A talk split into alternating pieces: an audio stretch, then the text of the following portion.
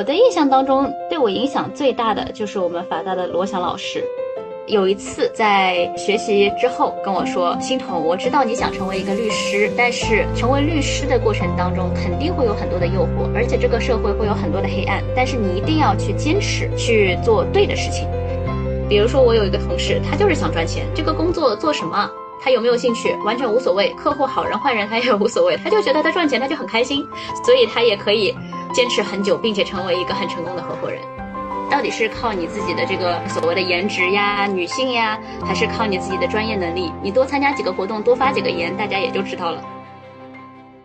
Hello， 大家好，欢迎来到这就是律师，我是主播柠檬。今天这期节目我们想邀请一位特别美丽、优秀、大方的律所合伙人，简单了解王欣桐律师的成长经历，都让我感慨，这完全就是别人家的孩子。不仅二十七岁就成为了某大型律师事务所最年轻的合伙人，而且王律师的生活更加的丰富精彩。在朋友圈可以看到王律师分享自己跳舞、弹钢琴、弹吉他、唱歌、打网球、玩滑板，甚至王者上分等等生活里的小确幸，就是有一种我说完都有点累了的感觉，关键是我还没有完全的介绍完。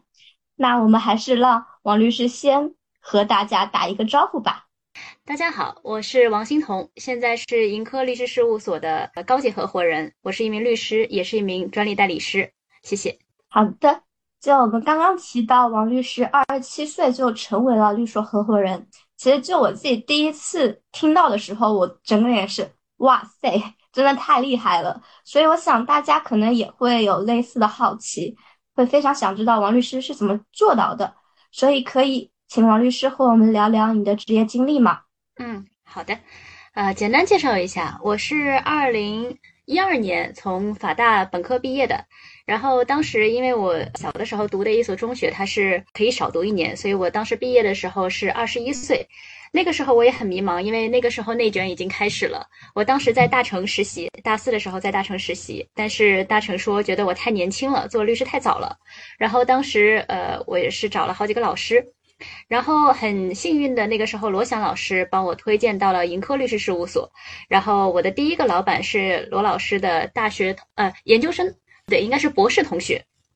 然后他当时正好在交大做副教授，然后在盈科律师事务所他任知识产权部的主任，然后我就进入了盈科的知识产权部。呃，刚开始从二零一二年到二零一五年先进行了三年的积累，代理了很多的案件。之后二零一五年的时候我边工作边考了一个雅思，然后去香港中文大学读了一年的 L L M， 然后之后回到上海，然后进入了一个红圈律所。之后呢，觉得红圈律所确实是压力太大了，然后我又回到了盈科开始独立执业。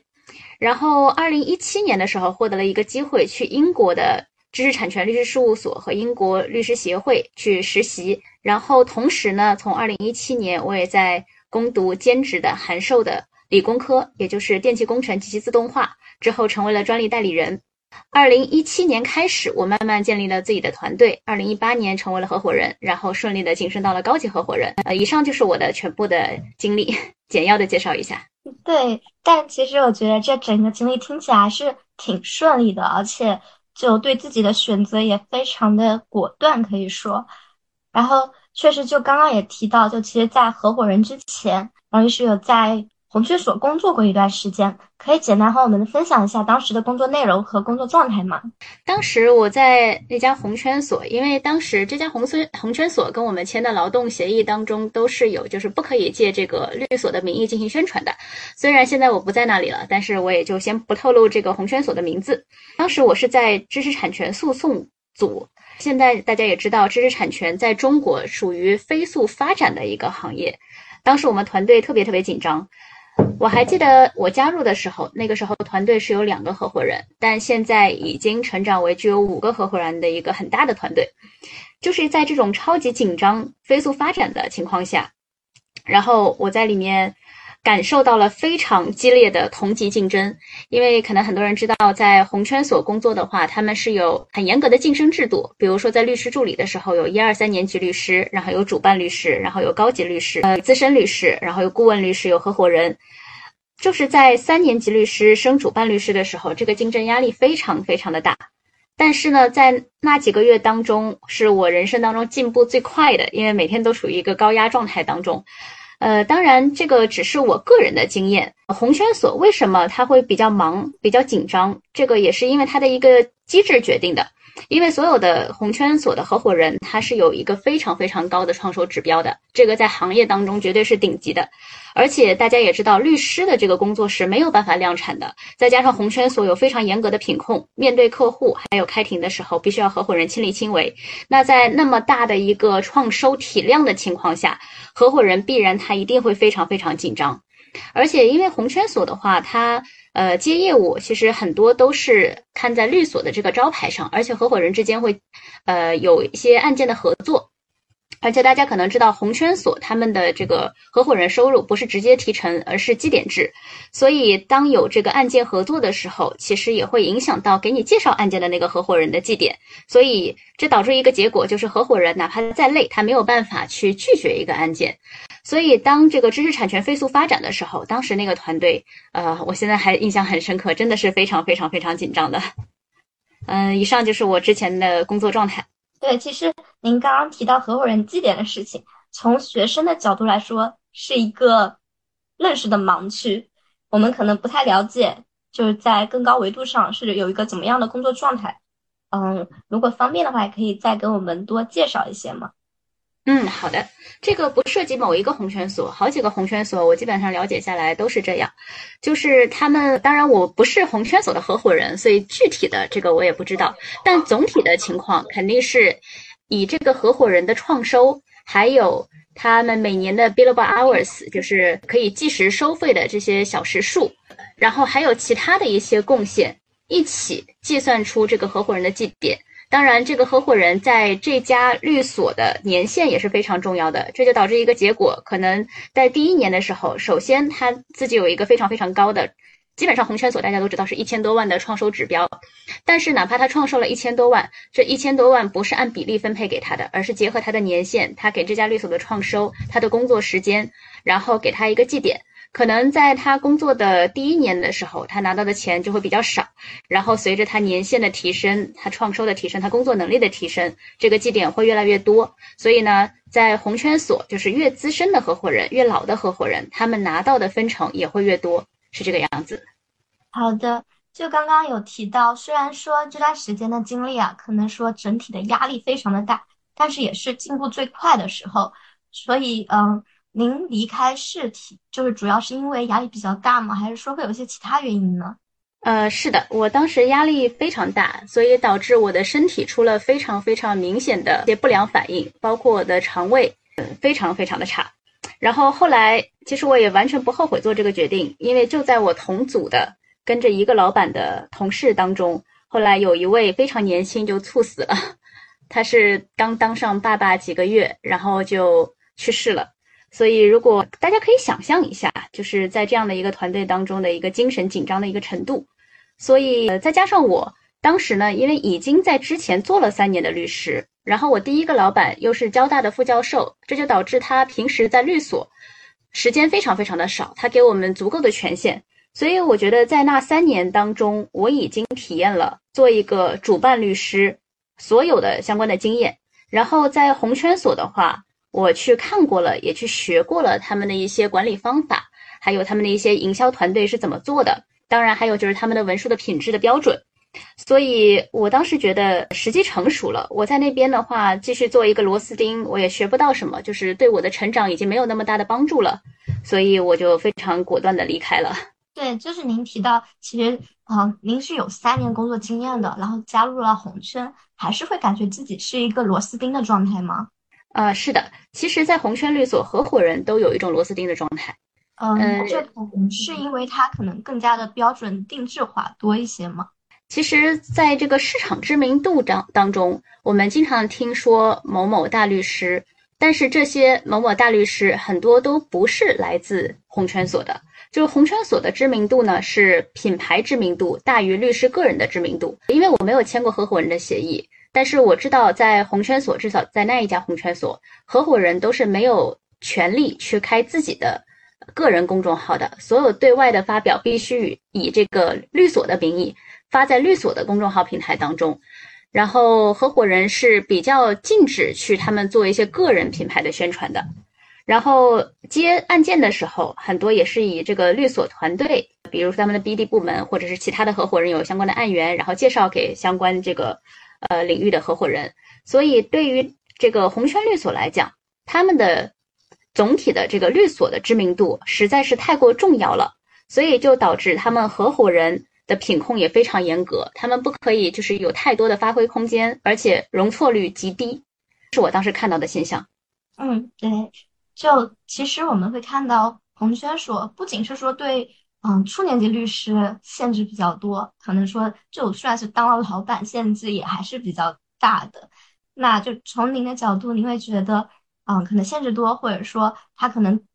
我们所谓的创收到手比例也比较低的话，为什么仍然会有很多人希望能够成为红圈所的合伙人呢？呃首先在红圈所的话，我们接触到的案件肯定是在当时的情况下肯定是最好的，未来我不好说，因为大家也可以借鉴一下就是欧美的这个律师发展的情况，他们比较成熟了。呃，对于律所的知名度和个人的知名度到底哪一个更重要一些，这个肯定是见仁见智的。但至少在红圈律所的话，呃，如果说是一个从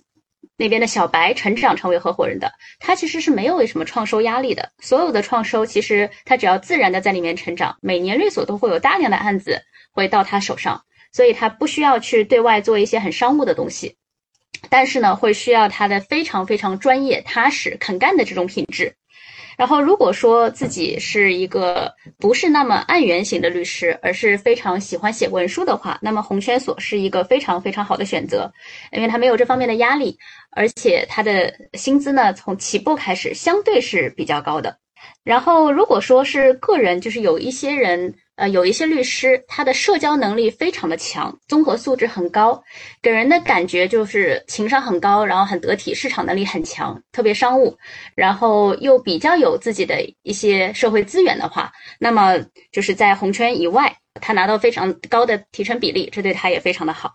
对，所以就其实有两种不同的发展道路。那如果说就作为应届毕业生的话，您相对来说会建议大家还是先选择红圈，可能会养成一个比较好的职业初期职业习惯吗？呃，我的建议是这个样子，还是先看看老板吧，多去几家律所。首先一定要去一家好的律师事务所，其实头部律所像大成啊、景天成啊、盈科，还有一些精品所，呃，像我想想看，国风在 I P O 领域非常知名，这些所我觉得只要它的名气是够的，那么先去这些地方发展都是没有问题的，没必要拘泥于它到底是红圈，也就是公司制律师事务所还是合伙制律师事务所。刚开始我觉得跟的这个团队非常的重要，他到底能不能接触到非常优质的案源。之前在盈科的这个第一个老板，因为他是交大的副教授，所以他接到的案子都是比较 high profile， 就质量很高，然后客户也非常有名的。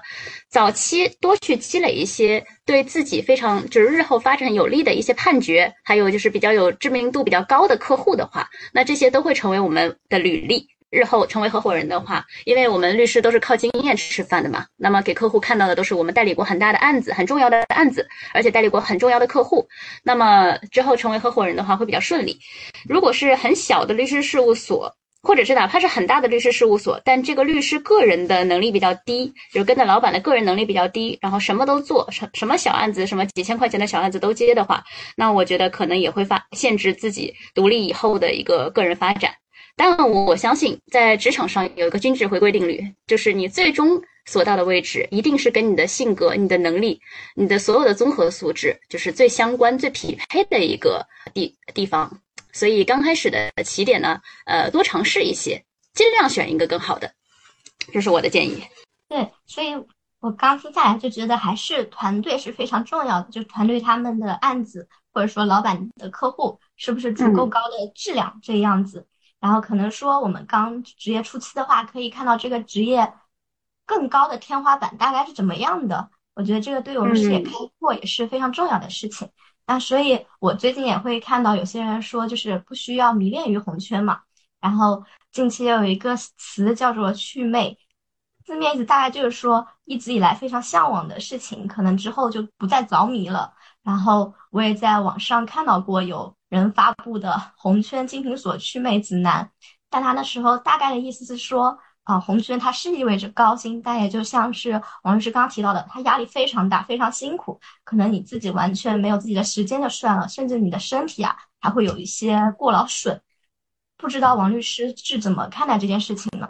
对于红圈来讲，这个是确实是没办法，因为他们的品牌是大于合伙人的，就算想改这套制度，其实短期也是很难改的。但是现在可以看到一个很好的点是，至少在二零一七年、二零一八年以后，所有的这些红圈锁都先后加入了两万元俱乐部，在更早期的时候是没有的，就是我们当时的这个已经三年级律师了，薪资就一万多，还没有到两万，但现在我可以看到所有的红圈锁都已经到了两万的标准，甚至像方达等等已经进入了三万起薪的标准。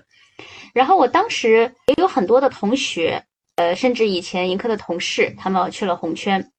加班到凌晨，真的是非常非常常见的现象。甚至有一个同学，他在君泽君，呃，虽然不是红圈，但是也家很也是一家很精品的律师事务所，在那边实习六个月，然后就去呃挂了急诊。所以怎么说呢？呃，真的要看你自己的一个身体素质。但是当时在那家红圈所，我的一些同事就明显他们抗压能力特别强，而且相关的这案件的压力其实不会影响到他们的精神，他们可以很有效的去屏蔽相关的案件的压力，一些负面作用，还有来自合伙人的一些压力。那这样子精神能力比较强的人，我觉得也是可以在红圈的。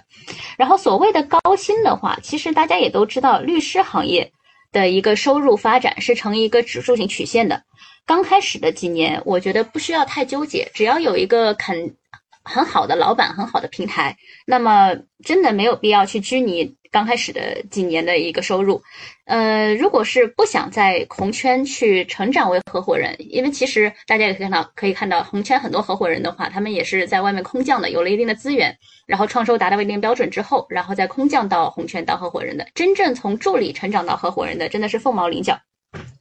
所以刚开始在积累阶段，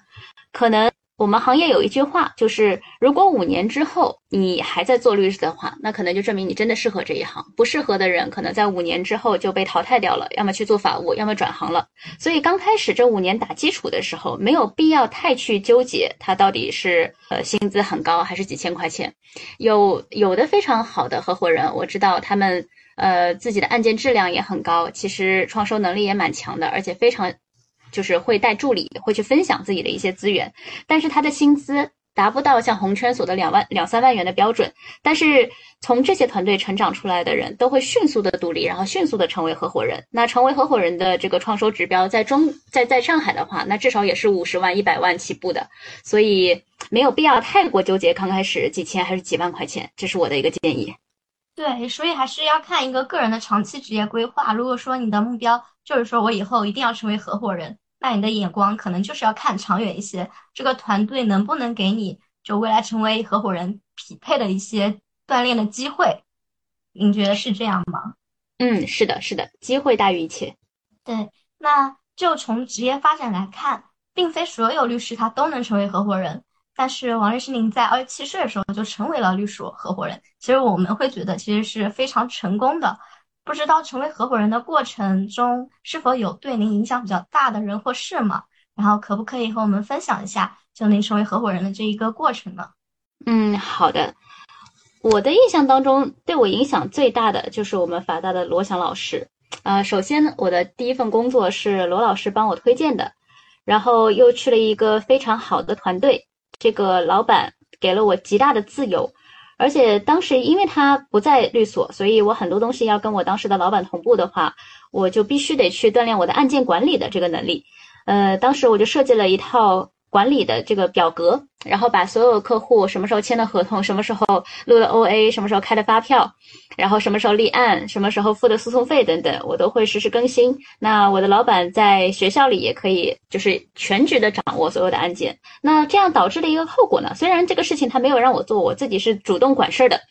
然后导致的一个结果就是老板对我非常的放心，而且因为我的时间节点都抓得很细，所以客户他们因为客户经常会去回溯啊、呃，我们什么时候立的案，他们会经常来问，呃，我们什么时候立的案，然后我们干了什么，然后甚至有的客户几年之后还来问你，哎，当时那个发票开了没？正是这些细节的管理，会让老板和客户非常的相信我。所以在二十四、二十一岁，虽然当时我还很小，但是我的老板已经呃把学生像 Hello Kitty 呀、呃安信信托呀等一些非常大的客户全都交给我负责。所以这三年给我的历练是非常有效的。然后还有一点就是在我进入律所之前，罗老师大家都知道，网上可以看到他很多的这个视频，他是一个非常非常正能量的人。当然在二零一二年的时候，他还没有像这样呃大的一个知名度，他也是一位三十多岁的青年教师。但是我就记得他有一次在学习之后，然后跟我说，呃，欣桐，我知道你想成为一个律师，但是成为律师的过程当中肯定会有很多的诱惑，而且这个社会会有很多的黑暗，但是你一定要去坚持去做对的事情。当时因为我还没有步入社会，老师突然跟我这么一说，我也有点懵，但是就是因为他给我打下了一个非常非常好的这样的一个正能量的基础，所以在职业过程当中，呃，我一直都是一种我是想做对的事情的这样的一个信念去做。那这样的一个精神的话，我觉得也会影响到我的同事，影响到我的团队，影响到我的客户。呃，当你一身正气的时候，我觉得他们会更倾向于去相信你，而且容错率也会更高一些。然后还有一个对我影响很大的事情，就是去英国实习的经历。呃，不得不说，我们中国和呃英国在法治上面的差别还是蛮大的。当然不是说我们中国是不好的，我们中国是非常非常有效率的，这点比比英国的法院、比英国的律师都要有效率的多。但是呢，英国那边他们的、呃、好处是所有的案件都极其的细致，而且大家也听说过，在英美的知识产权赔偿额是非常高的，这也就导致他们的所有的案件都是精益求精的。而且我也看到了，在英美这种知识产权非常发达的国家之下，什么样的技术方向是未来全球发展的趋势。比如说当时在中国，我还没有接触过药物专利侵权，但是在现在可以看到，就是药物的科创企业越来越多，而且相关的这个法律研究也好，司法实践也好，都在向这个环境去发展。那就是那个时候我看到了，在我们中国一定会首先自动化、芯片这一块是一个大的发展方向，还有就是医药领域也会是一个大的发展发发展方向。所以在团队去发展的时候，我会有意识的多去选择这方面的人，或者多去选择这方面的客户。这是这是我的一些经历，我个人觉得还是比较有意义的一些经历。对，就您刚刚提到案件管理能力，其实我觉得真的非常重要。像我现在自己做的话，也会有非常多的体会。就这件事情，你前期准备看着其实是费力的事情，但其实它日后是帮你省下了非常多的时间和精力的。对对，然后您刚刚提到罗翔老师对您说的那句话，嗯，就是您现在再回看这句话的时候，会有一些什么新的体会吗？呃，我觉得真的是这样，在至少在知识产权领域的话，其实还可以，而且是因为我是在上海，上海是一个非常公平公正的地方。我觉得整个法治环境，在我去过这么多的城市当中，上海绝对是数一数二的。呃，因为我们我也不是在地域黑啊，我之前也去过一些北方城市，确实是从立案的时候就能把我们气个半死，而且我我就当时我就宣誓，我再也不去那个城市打官司了。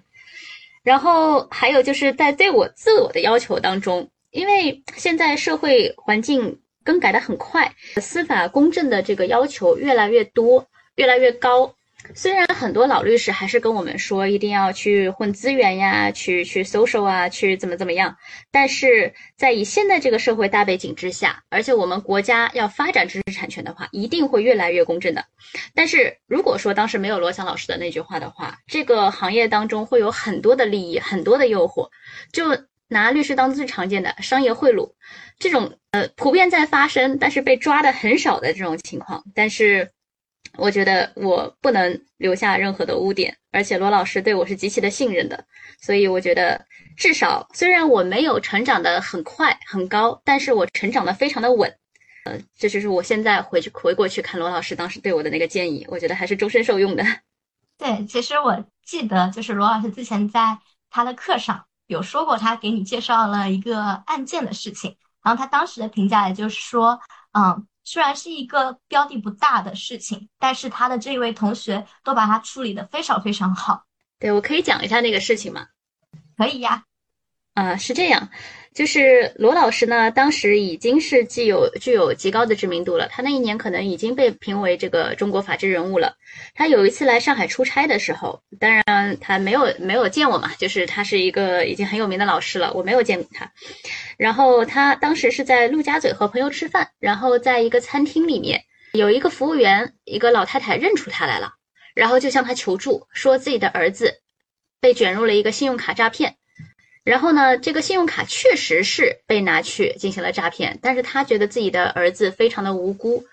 然后呃，他就想帮帮这位老太太，但是呢，这个老太太又没有什么钱。当时罗老师跟我说，他当然作为一个刑事老师，他在上海肯定认识很多很多的刑事律师，但是他知道上海的刑事律师都非常非常的贵。然后他说，他想到同学当中，就我应该是会愿意帮他做这件事情的，而且不收取什么钱的。然后后来呢，我是因为我自己确实是知识产权案件不太懂，而且已经毕业十年都没有做过，呃，没有做过怎么没做过什么刑事案件，因为我是知识产权律师嘛，毕业这么多年基本上都是知识产权。然后我就找了一个曾经我的助理，然后呢，他也是九零后，从我的团队成长出去，然后独立做合伙人，而且呃他在刑事领域，因为他独立之后很多刑事案件找到他，所以他在刑事领域我认为还是比较有经验的，然后就介绍给他。然后我也说了，罗老师是希望我们相当于可以去义务的去帮一下这个老太太。然后他当时那个刑事案件呢，只象征性的收了一万块钱，但是达到了非常非常不错的一个减刑结果，可以说是可以努力的范围之内判的最轻的呃一个结果。然后罗老师也非常满意。对，其实嗯，刚刚您提到这个业务范围其实并不是您的业务范围，所以我觉得这是非常难能可贵的，就是罗老师他非常非常的信任您，愿意把这件事情交给您去做。对，他知道我平时也会做一些公益，可能是因为这个原因。对，所以我觉得这个这一段可以有给大家也有一些启发。其实很多时候小事你不要去觉得它小，其实做好了也是非常有收获的。是的，是的，对。然后我想再问一下，就是说在成为合伙人的这个过程中，包括在对身边合伙人的观察中，王律师认为成为合伙人的关键要素有哪些呢？呃，首先双商肯定是都要在线的，因为在日常的这个案件当中和在法学院最大的区别在于，法学院会把所有的事实要素给我们提炼好，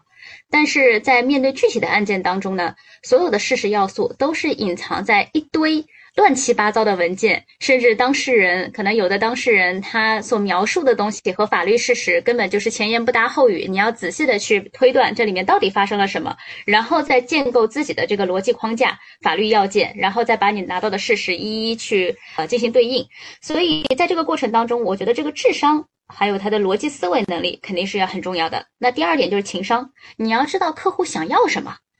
就是曾经我有这样的一个案件，呃，客户付了很多钱，只是为了在那个知识产权案件当中不把他自己定为受害人，他并不是想把这个钱要回来，而是只要他这家公司不被定为受害人，那么领导他就没有相关的责任了嘛。所以，但是他这个话呢，他又不能明说啊、呃，你们懂的。所以就是一定要非常高的情商去知道客户要什么。呃，还有呢，就是认真，不要去卖弄一些小聪明。呃，比如说在上海，你去跟客户刚开始就说啊，我这儿有关系，那儿有关系，我搞得定的。这个在现在这个社会已经不吃香了，因为现在社会信网络已经非常高度的发达，已经不再靠以前律师和当事人之间的信息不对称去赚钱了。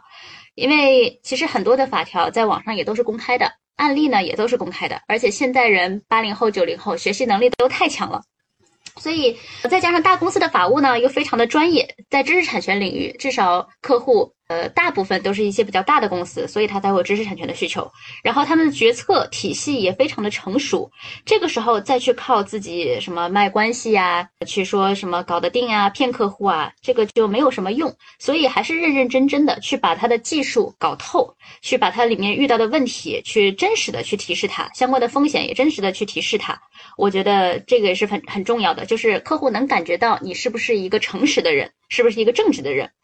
那还有就是我们路要走得长远，不是指三五年的话，一定是靠你的人格魅力的，因为只有靠你的人格魅力，你才能团结到客户，还有你身边的一些助理团队，以及其实法官的关系也是靠这样建立的。呃，在至少在上海，所有的法官在成为法官之前都是要经过政治审查的，不会有特别特别穷的法官，因为很容易受到贿赂。所以在上海的法官至少都是有一定家底的，你想贿赂他真的很不容易。而而且上海人又非常的谨慎，又是一个很国际化的城市，所以法官都会非常非常的注意和律师之间的关系。你想请他吃饭，至少在上海几乎不太可能。那么法官最认同的人是什么样的人呢？就是专业的律师，特别是在知识产权领域。如果一个完全不懂专利的律师上了专利的法庭，在上海知识产权法院，法官会非常的头疼，因为你什么都不懂，他每一步都要给你解释，这个对他的工作来讲会非常非常的恼火，他也会很不耐烦。但是如果你非常的专业，把所有的事实都搞清楚，而且去把你的证据啊，把你的观点啊，都非常清楚的呈交给法官的话，你会非常的去便利他的工作，他也会非常信任你。而且因为我们这个领域是非常的小的，嗯，你常见的法官就那么几个人，所以给他们留下一个非常专业的印象的话，他们日后也会非常的认同你，而且能能够帮你的地方，他们肯定会出于内心里对你的一种尊敬，会去帮你的。呃，这就是我的建议。对，因为我之前有看到一个上市公司的法总嘛，他写了一篇推文，就说他一定不会选择那种张口就说自己有关系的律师，他觉得这种事情迟早是会害了自己和公司的信，就是信誉的这一方面的事情。对，就我觉得还是就是像刚刚提到的，要是内心的尊敬才是最长远的，能够让你的职业走得更宽的一个方法。是的。想问一下，就作为律所最年轻的合伙人，您觉得这是自己职业发展中的一个高光时刻吗？然后会不会有就这个 title 给您带来一些困惑的时候呢？嗯，肯定会有。说实话的话，高光的时刻更多更多让我觉得是一些个案带给我的一些高光时刻。成为一个合伙人的话，倒是没有说让我觉得很高光，而且呃，这毕竟也不是说红圈律所那种上千万级别的创收才能成为的合伙人，所以我也没有觉得有多么可值得骄傲的事情。而且我觉得我还有更大的梦想，所以成为呃盈科的合伙人只是我的人生的一小步。呃，在成为合伙人的时候其实也还好，但是当我成为高级合伙人的时候，那个时候我也还没有满三十岁，我会有一个非常严重的 imposter syndrome， 就是扮演者综合症。我会觉得自己好像有点德不配位的感觉，就是觉得自己还很年轻，很多地方还不成熟。比起三十多岁的律师，我觉得虽然我在创收和专业能力上面可能是不差的，毕竟我在二十一岁就开始做律师了，而且这么多年也没有间断间断过，所以我积累的这个经验我觉得是没有问题的。但是我会经常有一种我的个人感觉自己还不是很成熟的这种这种感觉。而且因为我个人的这个生活比较丰富多彩，所以我心态很年轻，然后又是九零后，比较有个性，在朋友圈呢也比较积极活跃，所以很多客户他们会认为我还是一个小孩子。就今年在律所的电梯里还有一个人问我，你是不是新来的实习生？所以肯定会遇到很多很多的这个别人对我的 challenge， 再加上又是一个年轻的女生嘛，那肯定会有人会有一些说法。但是我觉得呃，只要好好的努力的做下去，人家会看到你的成果的。律所就这么小，你做了哪些事情别人都知道，到底是靠你自己的这个所谓的颜值呀、女性呀，还是靠你自己的专业能力，你多参加几个活动，多发几个言，大家也就知道了。对，我还有一个困惑，就是呃，因为团队团队的律师们现在也都是九零后，我经常不知道我要怎么样去管理这个团队。有的时候我会自我怀疑这件事情我的处理够不够成熟，会不会就是让我的助理们都信服，还是说他们内心里也会有一些想法，经常这些困惑都会伴随着我。对，我想问，就其实团队管理这个事情还是可以直接沟通的嘛，您之前有没有尝试过和助理沟通呢？嗯，是的，因为我的年龄比较轻，所以我更加重视和助理们的沟通，我更多的把他们称呼为同事，而且我觉得他们也会感觉到我对他们是否真的好，因为我所有的案卷，比如说在我的这个团队管理当中，我所有的案卷包括合同发票全都是公开的，因为我也没有就是这种不可告人的这些账务账目嘛，我的每一分这个律师费肯定都是比呃都是合理合法的，所以我不怕他们看到，所有的我的这些文书全都是向所有人公开的，我我不怕他们去学到或者去 copy 我的文书，因为我觉得律师不可替代性在于他的脑子，而不在于这些文书，哪怕他拿了这些文书就像我们去百度上去下一个模板一样，其实也是没有什么用的。那还有一个就是专业，必须在专业上有非常非常强的不可替代性，让他们觉得在自己在短期之内是没有办法去超越你的，那么他们会比较幸福。那还有一个就是每一个成员在刚来的时候，我都会问他们他们的梦想是什么，呃，不要觉得很多女律师他们就一定想结婚生子。我团队有一个女生，她就说她就是想成为一个事业女强人合伙人，至于结不结婚她无所谓，她就是想成为一个上海滩的非常有名的女合伙人。那反而是有两个男的助理啊，他们的能力也非常的强，但是他们给我的那个说法就是他们就想和自己当时的女朋友现在老婆过自己的小日子，挣多少钱我无所谓。所以我会针对他们每一个人的梦想去给他们比较适合他们的工作以及工作节奏，所以让大家待着舒服吧。对，就刚刚说是根据不同的梦想嘛，所以我觉得就是每个人对自己的认知还是要更清晰一些，自己未来想要过什么样的生活。然后其实刚刚说到就对助理非常的真诚，其实是非常的坦诚相待的。嗯，就我想问问会不会在这个过程中还是会遇到一些比较说难管理难沟通的呃同事呢？您会怎么样的情况下才会辞退他呢？嗯，一个是必须辞退的，我因此辞退过一个人，就是工作不负责任，看到法院的快递的这个快递已经到了，然后他已经是周五晚上了，他觉得他想先休息，周一再看吧，然后结果开庭的时间就是周一，那这个就是直接开除的，不负责任，这个没有办法。我觉得这个怎么去说，怎么去沟通，他也不会把责任心提上来。当然也不是这只是一件事情啊，还有其他的一些细节。呃，还有一个就是专业能力实在是不行，因为我觉得思维当中的这个逻辑思维，高度的这个抽象能力、推理能力，呃，靠实践很难在后天去培养，可能这个跟先天有关。其他的话，我觉得只要他是呃非常积极的、非常负责的，也是聪明的，哪怕基础差一点，这个没有关系。我们团队也破过破格录取过一个呃本科毕业生，不是研究生，他是本科毕业生，而且他是二本大学的，就是上海政法大学毕业的。但是他当时给我的感觉非常的成熟，非常的诚恳，而且因为他之前做过法务，所以他对他工作所涉及到的一些法律，他是非常熟悉的，就证明他在工作当中是非常认真负责的。所以这样也会去录取他，而且他后期后期在我们团队里成长的非常快，现在已经独立成为合伙人了。就是我的一些经验。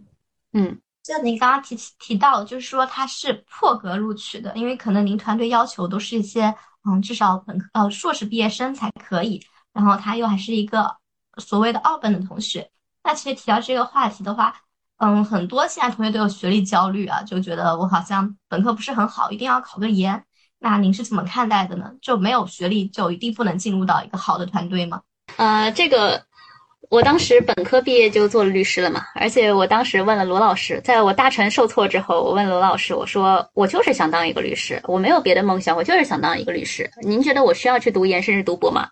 然后罗老师给我的答案是不要，他觉得读研对这个实践工作没有什么用，他说你读研三年，你还不如去实践三年，你学到的东西更多。但是现在这个社会大背景就是这样，很多律所，特别像红圈所，他们的第一级面试官是他们的 H R， 可能达不到他们的标准，在 H R 那那一关就被毙掉了。但是如果真的是有一个很好的机会，比如说实习生，实习生其实很多都是不看你必须是研究生的嘛，你哪怕是打杂，就是像我说的，你主动一点，积极一点，多跟合伙人去问问题，你不要去跟他套近乎，你去问他一些专业的问题，表现你想学习的这样的一种态度。还有就是你把你经手的事情都做好，呃，可以是我刚才所说的那种管理表格的模式，或者你身边背着个小本子，把合伙人的很多指示的细节都记下来，然后很认真的去给他反馈，每一个事就是每一个事情有了一点进展，然后马上会给他一个反馈，做事有回音，然后就极其有责任心，而且你说的话也都是专业的。那我觉得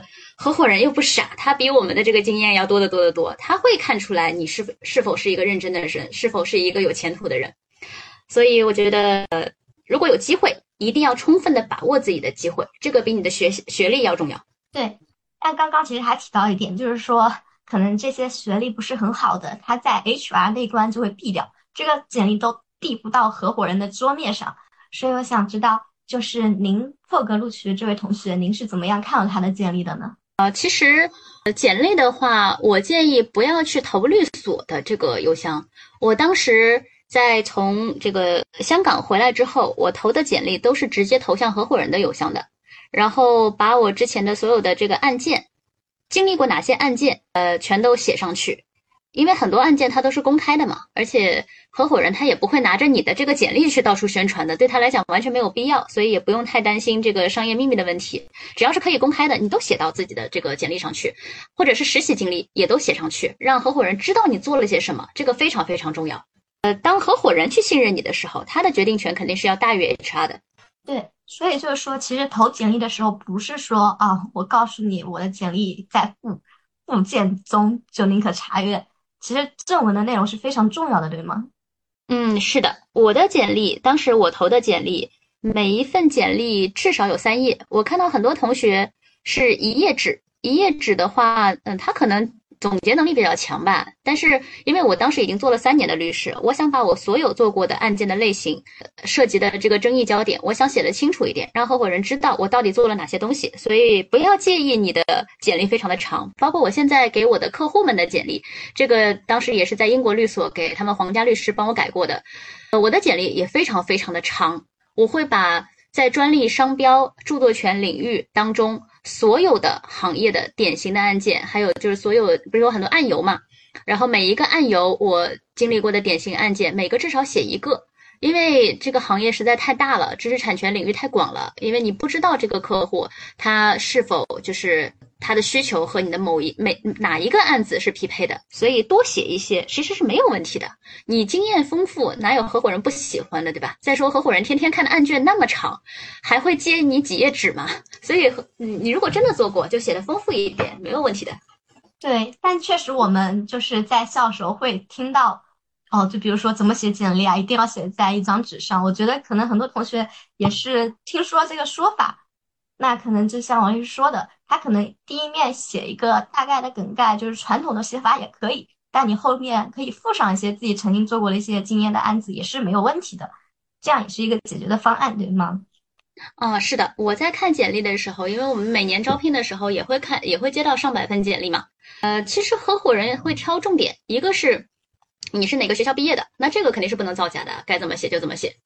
然后还有就是你的实习经历，在哪一家律所，这个律所是否有名，还有你做过什么样的案子，这个案子如果当事人的名字是比较有名的，一定要写上去。然后还有就是这个案子的案由，还有你在里面做了什么，你不要只写我代理了一个离婚纠纷，一定要写清楚。因为大家都知道实习是怎么回事，有的就只是复印 copy 一下，他也说他参与了这个离婚纠纷诉讼。但如果说你真的写了文书的话，你写了哪些东西，接待当事人，然后整理证据，呃，去协助法院立案，你可以写得非常非常的详细，这样合伙人就真的会减少他很多决策的时间。因为见人是是是很耗费精力的一件事情，他没有办法去跟那么多的这个简就是投递者去谈。但是你在简历当中写多一点，他看一下，那可能就是几秒十几秒的事情，所以在简历当中其实是你展示自己的最佳的时机，这是我的建议。就其实我们之前上一期的合伙人提到，就在他的简历中最好不要出现具体的比如说当事人的名字，所以的话这里可能需要跟大家解释一下，就是说所谓的在像诉讼律师是可以查到他判决的一些本身是公开的信息，那你写上去是没有问题的。是的，是这样的。或者在呃见合伙人的时候，你隐去当事人的信息，但是你可以说，比如说当时我有一个味觉案件，我跟合伙人说的是，是国内在二零几几年就已经 A 股上市的一家大型的信托公司，这样说是没有问题的。合伙人也没那么无聊去查到底是哪家公司，因为他也知道这个客户不是你的，是你老板的。但是呃，当时我就在现场展示的时候，我画那个法律关系图，还有时间轴，哪个时间节点发生了什么，以及我做了哪些事情，提交了哪些材料，这个展示给合伙人会非常的 impressive。 是的。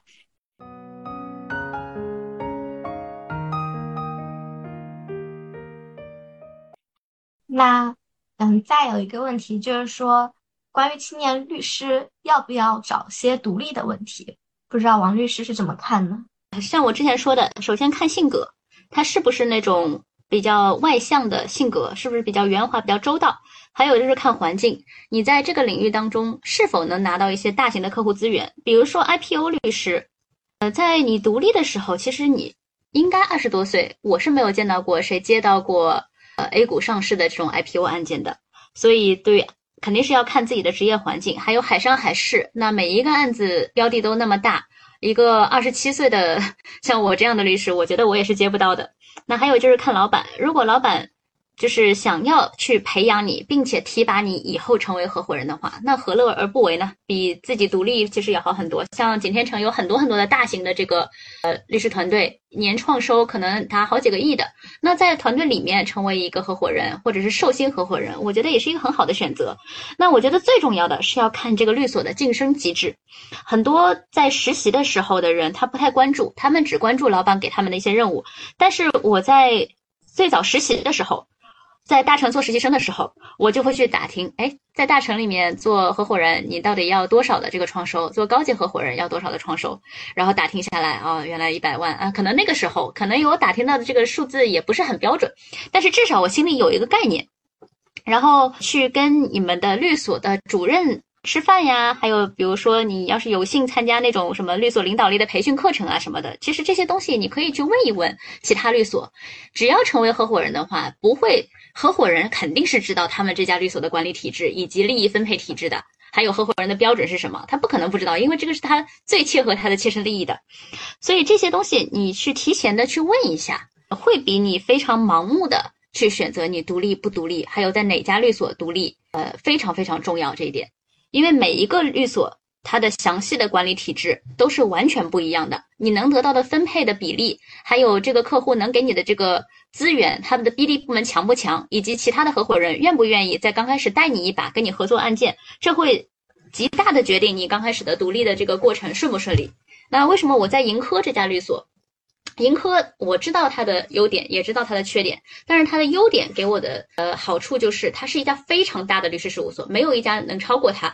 而且呢，我又是做专业这一块涉外知识产权的，我知道在盈科上海的话呃没有人就是有我们团队的这种专业度，所以在盈科又在上海这样的一个领先的城市可以辐射辐射全国的话，这样就导致呃跟我合作的律师基本上每天都有，就是每天都可能会有一些无论成不成案的一些案源。那对于我这样的一个非常年轻的合伙人来讲，是我觉得是非常呃便利也是很重要的一件事情。所以当时我比对了很多家律师事务所的这个晋升机制，我非常谨慎的选择了盈科。而且当时呃，在我从香港回来之后，我是拿到了好多家律所的 offer， 拿到了金度，拿到了中伦，然后当时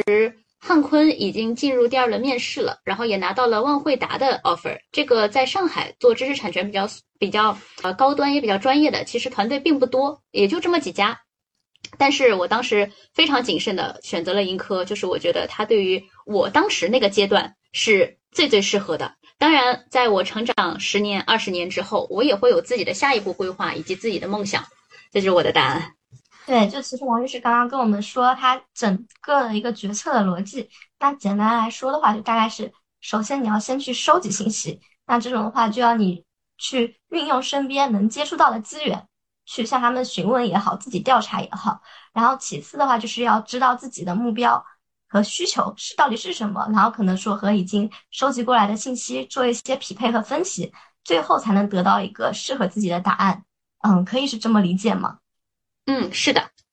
好，那我们其实刚刚王律师也提到自己的职业方向是知识产权的律师，所以我想问一下，就这回看过去，您在毕业求职时有考虑过其他的职业方向吗？就是什么因素促使您最终选择做一名知产的律师呢？呃，其实更多是看机率机遇吧。呃，做律师这个我是从小就很确定的，小学就确定了我要做一个律师。然后，当然那个时候二十一岁，我没有什么可选择的空间。就第一个老板做知识产权，我也做知识产权了。但是因为在律所里面，我又不是说不可以跳槽，又不是说娄老师给我推荐的工作我就一定要一辈子做下去。他娄老师当时也是跟我说，他也不太了解，让我仔细观察观察，如果有更好的机会肯定就更好的机会。嗯、呃，他也只是一个博士生同学，他完全没有说我一定要在那里干多久的一个意思。然后当时我就也看了一些形式团队啊，公司团队啊等等，但是我觉得以我的性格来讲，我做知识产权让我觉得最有意思，因为我爸妈都是学化工的，然后我在高中的理想其实是物理学，我很喜欢物理。然后我看那些专利的那些呃，就专利说明书的时候，我觉得很有意思，我一点都不觉得抵触。然后慢慢的就做了这么久，就在工作本身，我这么多年从来没有一秒钟觉得我的工作是枯燥的。我只会觉得面对客户的压力，还有应对法官等等这些时候是枯燥的，但这个工作本身让我非常非常的喜欢。对，这其实刚好听到两点比较有意思的，就是您小学的时候就决定自己要做律师，然后还有一点就是说您高中的时候就想学物理学，其实我想了解一下这其中的心路历程。嗯，小学想做律师是因为那个电影，看了很多的电影，当时不是有很多港剧嘛，然后还有美国的一个电影叫《律政俏佳人》，应该很多人都看过吧。就我记得在那个片子结尾，然后 Air Woods 打赢了那一场在哈佛毕业期间呢有一个官司的时候，然后我觉得我整个头皮都在发麻，然后我就把那一段前前后后重新看了大概十几遍，然后每一次看我都觉得非常的 excited， 然后觉得我一定要成为一个律师，而且就是像那样的一个闪闪发光的律师。然后喜欢物理这个真的就是在高中期间，因为高中也没有法学嘛，那就可以选择的东西也就那么多，而且在上海是三加一，我所有的学科当中我最喜欢物理，做物理题我觉得非常的有意思。然后当然在大学的时候择业，那我就在想我到底是做律师还是学物理，那学物理也不影响做律师嘛。然后我妈跟我说，因为我妈是学化工的，她就觉得女性去学理工科的话可能呃出路会比较难找一点，所以他是建议我去学文科，我就直接学了法律。对，我刚刚其实嗯，王律师有说，就是你要做一个五年的律师，你才知道你适不适合这个行业，如果可能五年之后的话你离开了，大概率你也不太适合这个行业。然后我今天还听到一个观点，就是说第一份职业想明白以后做五年以上，就我觉得这句话对在校同学来说，就自我认知这方面还是提了比较大的要求的。嗯、哦，所以想知道您在校时就有为自己清晰的知道要做律师做一些什么准备或者思考吗？呃，这里也说了嘛，就是想明白以后做五年以上，不是说你做得很痛苦都没想明白，然后进去就做五年以上，这个是有一个非常大的区别的。那想明白的话，其实我们现在的大学教育给了我们非常多的机会去想明白，现在有很多的交换生，然后有很多的像像法学院的话有模拟法庭，有法律诊所，甚至你可以申请，在上海你可以申请出国交换。然后当时呢，我是学校有模拟法庭，我就会继续参与。然后罗翔老师呢弄了一个法律诊所，接待接待真实的当事人过来寻求法律援助。然后在我们值班的时候，每天都可能有几个甚至十几个，那个是真实的来自各个地方的当事人向我们去就倾诉他们的烦恼，寻求帮助。那还有就是找实习。当然也会问老师，比如说问罗翔老师是否需要考研，然后我适合什么样的一个前景，因为罗老师是做刑事的嘛，我当时还想考虑做刑事案件，但是我就问了他之后呢，我就觉得我不太想做刑事律师了，我就想想别的一些出路，比如说民事呀、呃公司啊等等。那个时候实习的时候是去了一个金融团队，然后当时觉得好像自己不太适合，因为我对对那那些金融概念完全不感兴趣，然后就慢慢的这样子去体验吧。我觉得其实在模拟法庭当中，呃，当时在学生时代的那种模拟法庭，你因为你有很大很大的精力，和你现在成为合伙人，你一天要接待很多当事人，然后同时去 running 几十个不同的 case， 细腻程度反而是在学生时代会更加的强，那个时候你真的会潜下心来花很多很多的时间。所以在那个时候我觉得在大学四年期间，你是有充分的时间去体会你到底喜不喜欢这个行业。如果让你觉得很痛苦，完全没有这个乐趣的话，那就算了。当然你也可以就是有其他的激励自己的一些因素，比如说我有一个同事，他就是想赚钱，这个工作做什么他有没有兴趣完全无所谓，客户好人坏人他也无所谓，他就觉得他赚钱他就很开心，所以他也可以坚持很久，并且成为一个很成功的合伙人。这个真的是看个人开不开心吧。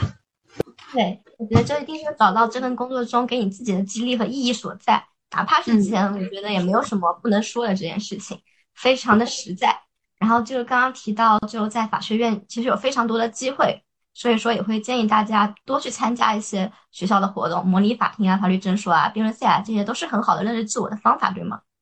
对的，是的。就知识产权律师的话，他需要的专业背景可能会更符合一些，就纯粹的法学背景的话，我觉得可能并不足以能够应对这个案件。所以我会觉得知识产律师对完全法律专业的同学还挺有难度的。就您觉得这个领域是否会更偏好一些非法本的同学呢？或者说从您的观察里面，包括您的团队里面，是不是非法本的同学比例会更大一些？这个要看自己的案件。就是知识产权它是一个很大的概念，有专利，有商标，有著作权，甚至有不正当竞争。其实我们律所的知识产权部的主任，我是副主任啊，我们的主任呢，他以前是一个知识产权呃庭的法官，他是做商标案件的，他是不做专利案件的，他也没有理工科背景。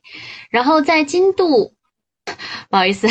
京都的两个非常资深的这个知识产权合伙人，就最早的两个呃京都上海的知识产权合伙人的话，他们因为非常非常早期，他们也是没有理工科背景的，从法学院直接毕业，然后就呃做律师，然后这么久就是靠自学也好，靠案件的磨练也好，也做了很多很多非常大型的这个专利案件。呃所以我觉得一个是对于就是比较前辈的一代吧，就是他们那个时候也没有那么卷，其实法学背景就够了。那对于我们这一代呢，大家也知道这个环境实在是太卷了，如果我们要做专利的话，那我觉得有理工科背景真的会好一些。而且呃，因为法就是律师的话有一个特点，就是律师永远没有退休的年纪，所以我们不能期待那些前辈们退休把位置让出来给我们。我觉得比较现实一点的，在我们这个时代就是去去寻找自己的赛道。比如说我认识一个我们的盈科的同事，也非常年轻，然后他的创收级别也是就是在我们律所也是一线级别的，他就是做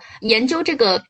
币圈区块链，他研究的特别的深入，然后也做也写了很多专业的书籍，并且在各种自媒体上面非常的活跃。呃，所以我觉得就是如果是这种比较小众的小的领域的话，那么肯定是有相关的背景，然后去深耕它，你会获得更强的一个不可替代性。除非这个就是有一些年轻律师，他们非常的就是我遇到的非常的就是圆滑，然后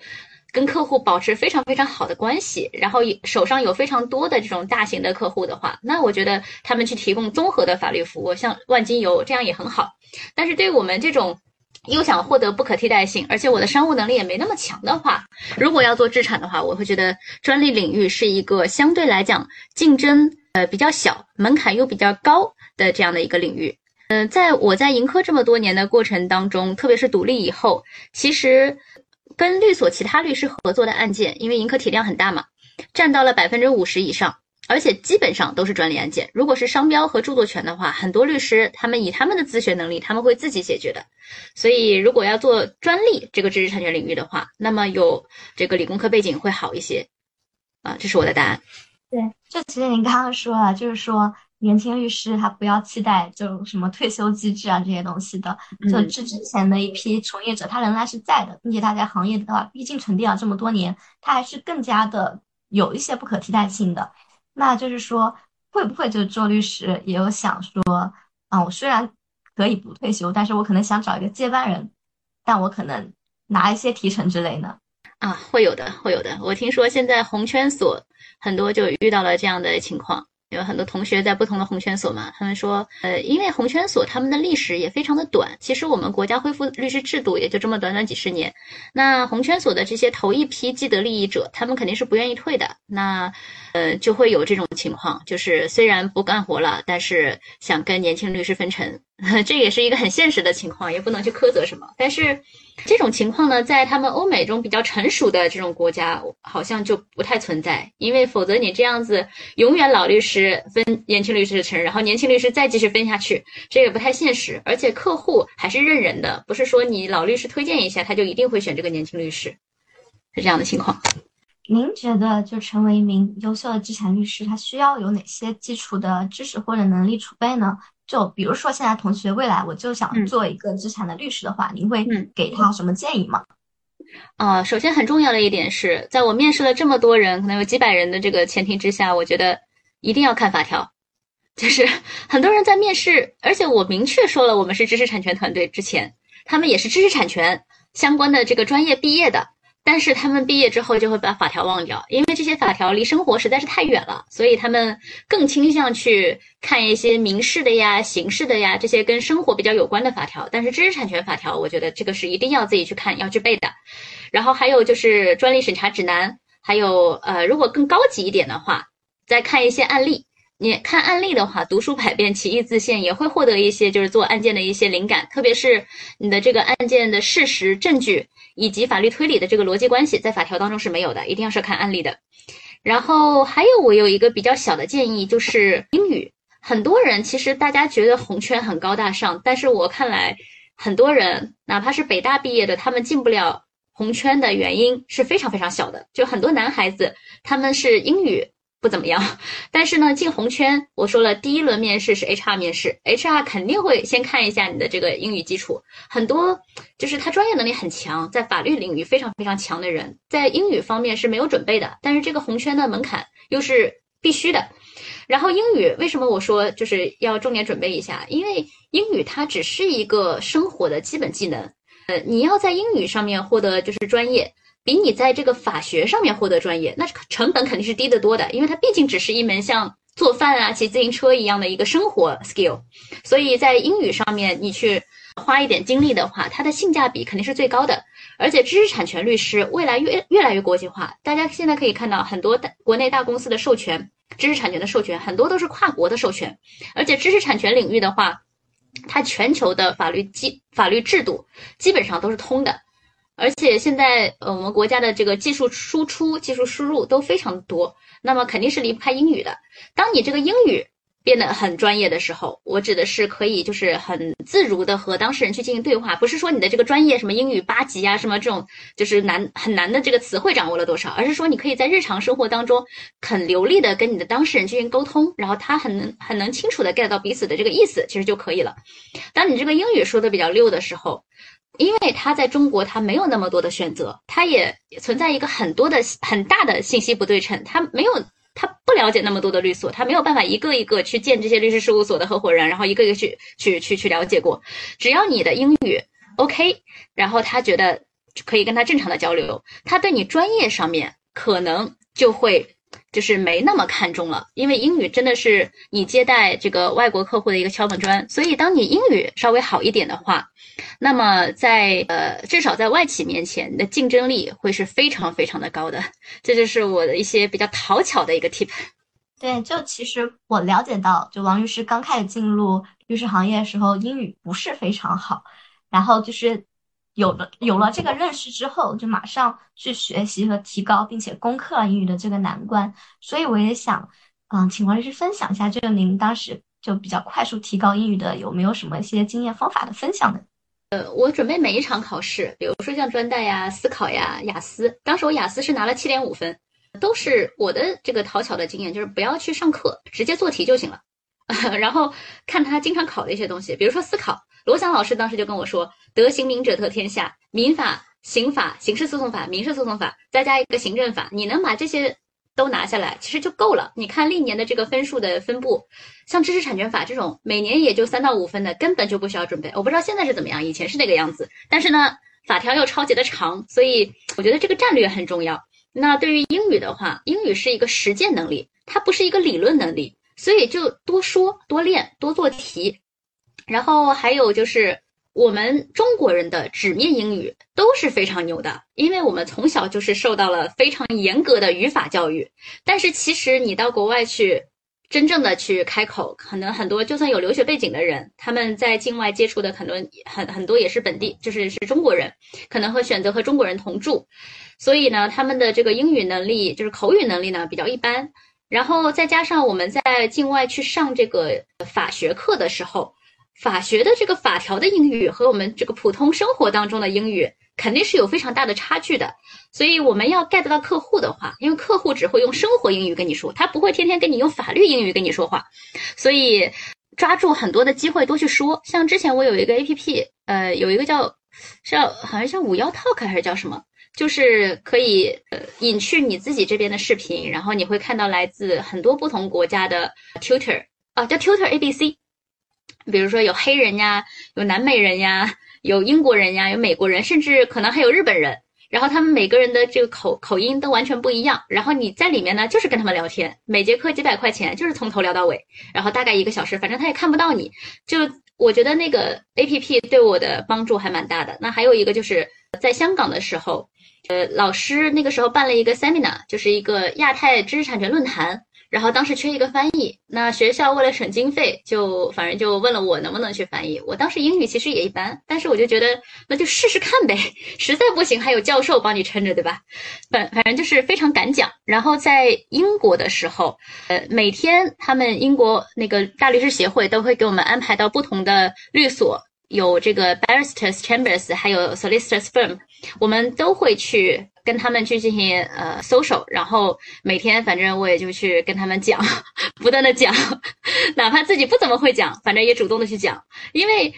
当我在那个地方，我看到他们英国皇家律师来接待我们的那个，说据说在大学里在 Cambridge 学了四年中文的这样一个律师，他的那个中文蹩脚到我们在座的所有的中国律师完全听不懂他在说什么。但是我们的英语同等之下，我们。我们的英语比他们的中文是要好得多得多得多，所以我就想为什么我们要不自信呢？所以就一直讲就可以了。然后呃，在面试的时候，我觉得有一个很有用的 tip， 就是很讨巧，如果你没有那么多的条件去实地的讲的话，也没有那么多时间去刷题的话，去准备 interview 之前有非常讨巧的方法，就是你一定要准备一个 self introduction 自我介绍，然后把它用英语写清楚，背七遍，背到你滚瓜烂熟，觉得你就像一个 native speaker 一样。因为 H R 他能问你什么呢？他对这个专业领域他又不懂，所以他肯定会问的一个问题就是用英语介绍你自己，然后还可能去让你介绍一下你的实习经历，也不会去问很深度的关于什么专利法的法条呀，什么审查指南呀这些东西。如果是真的要去准备红圈所面试的话，就把自我介绍还有你的实习经历写成英文，老老实实背七遍就可以了。这是我的一些经历。对，我觉得王律师真的非常非常真诚，和我们分享了很多英语学习的技巧。我觉得目前需要同学们攻克的难关只有一个心理的难关，就是一定要自信起来，要敢说，对，支棱起来。我们的英语那绝对在全球范围内都是比较领先级别的。对，那就其实您刚刚整个介绍，我就会感觉就包括您啊、呃，因为工作需要就先后高分通过雅思啊，攻读硕士学位，获得工科专业学历，还有说专利代理师的资格，我就觉得您是非常有目标并且执行力非常强的人。嗯，我想知道您是如何才具有这么强烈的目标感，并且有这种持之以恒的力毅力去攻克他们的。嗯，我的性格当中，经常有人给我形容为我的性格就像一个推土机，就是从小就是如果有任何的需要做的事情，我没有想那么多，我就直接就做就行了，然后需要解决的事情我就去直接去解决，就不会去想那么多。然后可能跟我自己的一个成长经历有关吧，因为我爸妈学呃学化工，然后毕业之后分配到了这个大庆石化，然后我从小就在没有任何亲戚，没有兄弟姐妹，也没有亲戚的这样的一个家庭环境当中长大。然后再加上小时候我爸妈那个时候为了赚一些外快，呃，那个时候在搞翻译，就是把一些呃，像大庆石化的话，会有很多的石化设备，然后他们把那个设设备，因为都是从国外买的，会有很多的英文这个 handbook， 呃，就说明书，把它翻译成中文。然后当时这个翻译工作，其实给他们赚来的这个收入，比他们国企的那个收入还要高很多。所以他们每天呢，就是在我看到，在我很小很小的时候看到的，就是他们每天一个在那边捧着书，另外一个在拿着稿纸写字的这种画面。所以就导致我的性格从小就是很很很喜欢安静的在那边看书和写字的这样的一个呃情况。但每个人的成长经历肯定是不一样的。我觉得对于我来讲，这种安静的去做题，然后看书，给我带来的满足感是最高的。嗯，也不是说因为我有强大的执行力，而是觉得这件事情对我来讲没有什么难度，很习惯。明白。那这方面的话，可能同学需要结合一下自己的经历，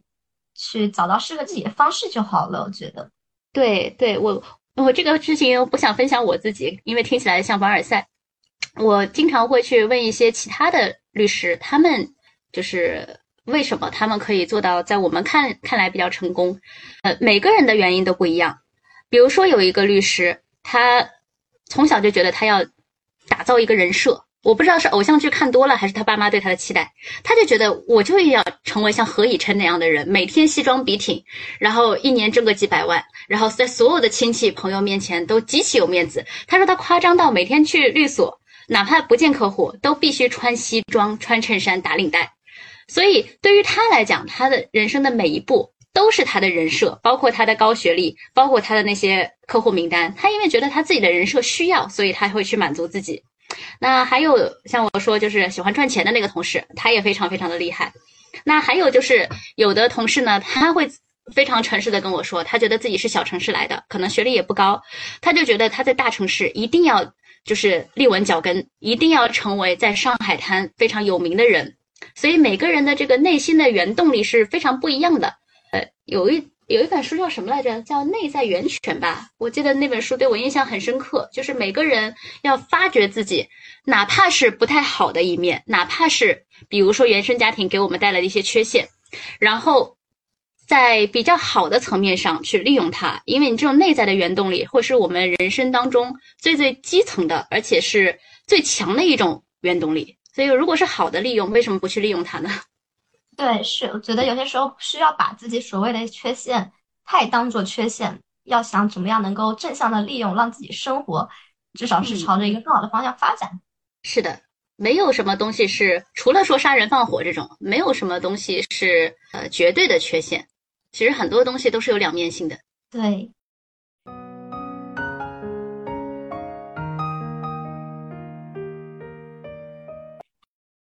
好。那我们还是想再问多问一些就是专业领域的事情，因为知识产权律师它总体来说还是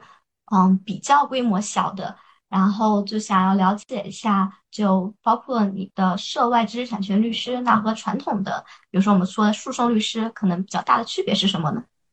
嗯，好，呃，如果是专利领域的律师的话，他对技术的理解的重要性会占到百分之八十。而且法条因为都是重复的，它这个工作最多的挑战来自于对每一个技术的理解。接触新客户之前，我们都去先去了解一下它这个行业背景，然后涉及到具体的这个专利的话，也一定要去了解，就是从本质上去理解透它这个技术到底是怎么样运行的。然后它的缺点呢，就是呃，知识产权律师是没有办法跟它的 sales 去分离的，像很多离婚案件。呃，像我听说一些像票据纠纷呀，重复性比较高的这些，还有像日常公司管理的这种律师，他们是有自己的 sales 团队的。但是我们知识产权律师基本上没有办法有 sales 团队，因为你没有办法去培养一个全知全能，然后知道那么多理工科呃知识，而且又知道那么多专利法条的一些 sales。呃，然后呢，还有一个缺点就是客户很多是一次性的，除非像那种呃像一些大型的国企或者欧美的那种最大的重视知识产权，会请知识产权法律顾问的。很多的客户都是可能这辈子才遇到一个知识产权案件，所以对我们来讲，呃，我们的 social 能力真的没那么重要，因为客户通常都是一次就跑了。还有一个优点呢，就是我们的竞争没有那么的激烈，比起离婚啊、刑事呀、啊、公司啊这些律师，我们的竞争压力要小很多，所以我们的这个 focus 的重点更多是在自己的专业性上面。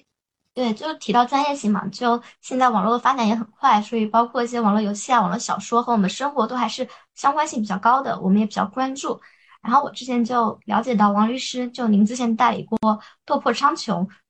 著作权侵权及不正当竞争案件，并且的话这个案件是被评选为了二零一五全国法院知识产权典型案例。所以我想让您可不可以简单跟我们介绍一下这个过程，因为这个包括苍穹的 I P 的话还是比较知名的。嗯嗯嗯，因为我自己也是非常喜欢看网络小说的，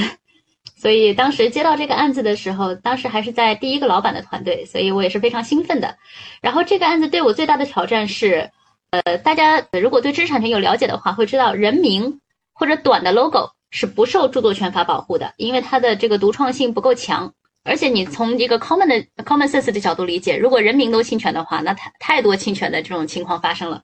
然后在这个案子当中呢，被告没有侵犯我们任何的情节，或者成片的这种语言、成段的语言这种独创性的表达，它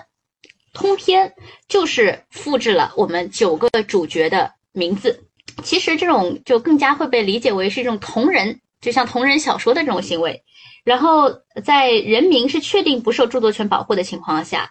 copy 了呃九个还是十几个人名，到底会否构成侵权，这个当时是有极大的不确定性的。而且这个案子当时我打赢了一审和二审，但是呢这个案子到现在还是一个孤案，就是还是没有其他的案件会去说人名会构成侵权，所以这个是对我对我最大的挑战。那这个案子的为什么能赢呢？就是因为我把这个小说的这个知名度，还有被告的一些其他的一些主观恶性等一些就是证据链条其他方面的一些东西做得非常的扎实，让客户觉得呃，被告的这个游戏之所以能卖出去，就是因为他 copy 了这九个人名。所以呃，这个案子对于我来讲是非常有成就的。而且这个案子对我来讲比较特别的是，在我代理他的一审的时候，我还是在实习期，也就是说要和其他同事一起开庭。然后到二审的时候，是我独立职业以来的呃第一次独立开庭。然后啊不是独立职业，就是拿到律师证以后的第一次独立开庭。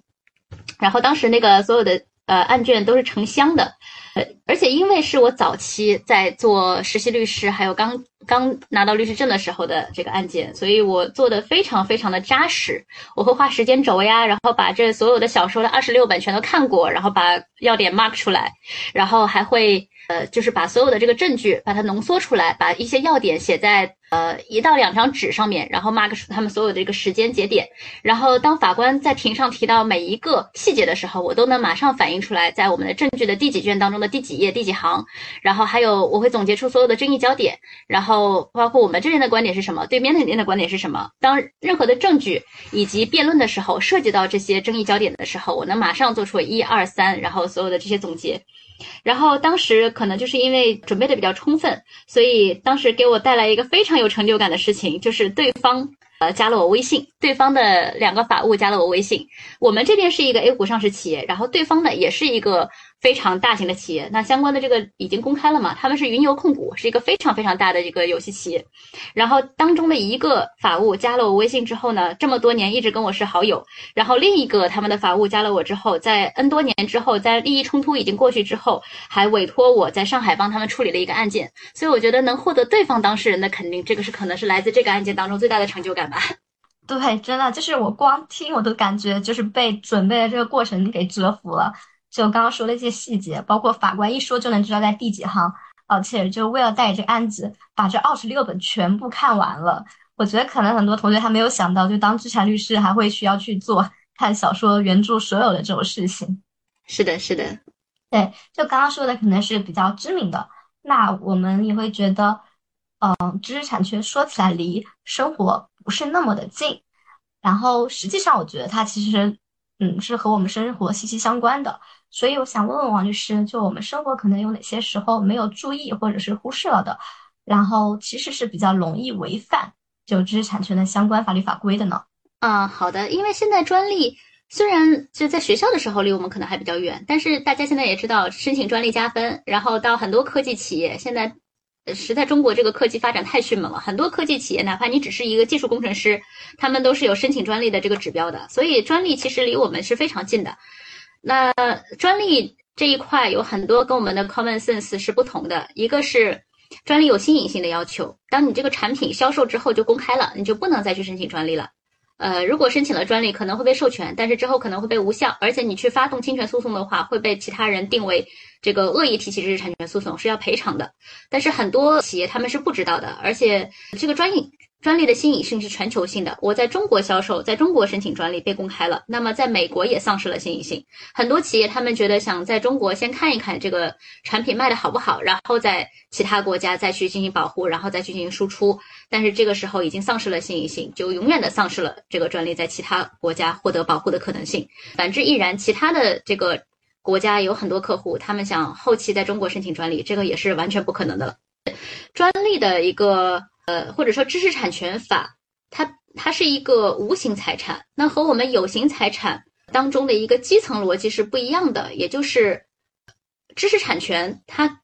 不是说着重于于对财产的保护。比如说我的手机是我的私人财产，那么任何人是其他人不能碰的，这个是法律给我的一个私人财产的一个绝对保护。但是知识产权的话是给你非常有限的保护，它的根本目的是在于换取你在未来将这个知识产权无限的贡献给社会。这也就是说为什么专利只保护十年到二十年，而且永远不可以再续期，然后等等还有一些其他的一些呃法条，会看起来逻辑非常难以理解，但是实际上从这个角度去看，社会它不是想去保护你的知识产权，而是最终目的是换取你把这个无限的免费的贡献给社会。然后还有就是专利侵权产品是不可以使用的，这个也要注意一点，因为我们经常会听到什么合法来源，这个是商标领域的，专利侵权产品至少是在这个商业领域是不可以去使用它，哪怕我们是不知道的，如果就是被起诉的话是要停止侵权的。那还有就是最后一点是在我们日常生活呃日常工作当中非常容易遇到的是，我们申请了专利，可能对于现有技术，对于现有的所有公开的专利，我们做出了我们的创造性的一步，就是做出了我们怎么说呢，进步的东西，有创意的点。但是呢在你去生产的时候，还是会因为全面覆盖现有技术的所有技术特征，你是不能生产的。也就是说虽然我们呃做出了我们自己有创造性的贡献，我们基于现有的技术是多了一些技术特征的，但是你生产的时候还是会构成侵权。就是申请专利和专利侵权它是两个可以说是相反的逻辑，这个是在我们客户接触当中他们最难理解的一点。就这四点吧，我觉得。好的，然后其实我还想问一个比较大的问题，就是说就整个专业领域来看，会觉得中国知识产权它发发展了嗯比较方兴的未艾，然后在就您从业过程中感觉这个发展前景如何呢？就如果说嗯同学想要加入这个领域，你会觉得它是有比较光明的未来吗？嗯、呃、是的。为什么很多人说知识产权律师不赚钱，是因为他赔偿真的太少了。呃在我刚入行的时候，可能你辛辛苦苦一年两年最后才赔偿几万块。但是目前这个趋势是肯定是在变好的，至少一个专利案件我觉得接触下来都是在十万以上的，除非它是批量维权告了大量的这个被告，所以它总体的收收益还是会在几十万的级别。那像商标著作权的话，现在也都是有很大的提升，而且现在我们经常可以看到新闻当中出现那种几千万甚至上亿的赔偿额。只有当这个赔偿额真的上去了，客户才会有这个动力去请律师，才会去愿意支付律师费，这个行业才会真正的发展起来。嗯，但以目前为止来讲的话，判决总体来讲还是跟欧美实在是差得太远了，但我认为未来前景还是会非常不错的。那还有一点的话，就是要找准赛道。呃，像之前很多求职的也好，或者在校学生，他们听说我是知识产权律师，就就问我，哎，我想成为一个游戏知识产权律师，或者我想什么帮明星打官司。但是你看现在这个游戏，特别是这个版号的限制出来之后，很多游戏企业包括我自己的客户都倒闭了，所以这这个肯定是我觉得是要谨慎选择的。而且这领域相关的就是优秀的律师已经太多了，因为游戏实在是太赚钱了，大家可以想象判决赔偿额动辄几千万，那律师费也是很高的，所以在这几年已经就是有很多很多的呃律师甚至法官转行去从业这一块，我们就不要再去挤这么小的赛道了。啊，还有就是娱乐明星这一块，虽然前几年这个所有的这个影视剧听起来都是呃很炫酷，而且呃涉及的利益也很高，大家都经常听说什么天价片酬，但是目前国家总体还是限制娱乐业的发展的，所以可能到我们自己成为一个成熟律师的时候，这一行已经被限制的死死的，没有什么前景了，所以还是要找准赛道吧。我觉得我觉得专利真的是一个很好的赛道，特别是药学呃，或者是农业，我们中国现在还是在发大力的发展农业，还有海洋业等等。药学我觉得至少是现在我看得到的是在冉冉升起的一块。嗯，其实知识产权它的一些工作内容，就包括刚刚说看小说的那一块，都会觉得挺有趣的。嗯，从另外一个角度比较希望其他同学加入这个领域的话，你会分享一些什么工作经历中比较酷的时刻吗？有，因为所有的这个知识产权案件，特别是专利侵权的案件，都是中院起步的嘛，呃，二审就是在高院，所以经常会发生在中院甚至高院的庭上去，比如说拆发动机呀，在庭上打游戏啊，然后去庭上去展示很多比较炫酷高科技的东西，然后甚至去展示软件。有一次有一个案子涉及到这个软件抓包，就是在这个软件运行过程当中去看它到底这个这个客户端和它的服务器到底是怎么通信的，这个是要通过软件抓包软嗯去通过抓抓包程序抓包软件的。然后当时客户说什么要不要他们的工程师来，我说不用，我自己来就行了。然后提前好几天去演练，然后他他们的技术调查官，就是因为法院他自己法官看不懂，然后技术调查官出来的时候他自己也没有那么溜，然后我全程教他怎么样去演示这个这个软件抓包。然后我觉得这些就是我行业当中比较炫酷的。哦，还有一点就是在律所经常会有网管嘛，他们会监视我们这个如果出现流量异常我们是在干什么，然后比如说下载呃电影啊打游戏啊，这个一般都会被这个网管把你的这个呃网络给禁止掉。但是呢，每次我做这种相关案件的时候，我就很嚣张的去跟网管说，我现在可是在做案子哦，你不要限制我的流量。然后这个时候内心就会有一点小顽皮的感觉。对，就还有刚刚说到那个中院起步，就我看我身边有很多律师可能官司打到高院就会发个朋友圈纪念一下，我觉得这对律师还是比较有代表性的事情。对，而且现在涉及专利侵权的案件，二审都是到最高人民法院的知识产权法庭，这个发朋友圈就很炫酷了。哎，你怎么天天在最高院打官司啊？其实就是一个二审。是的。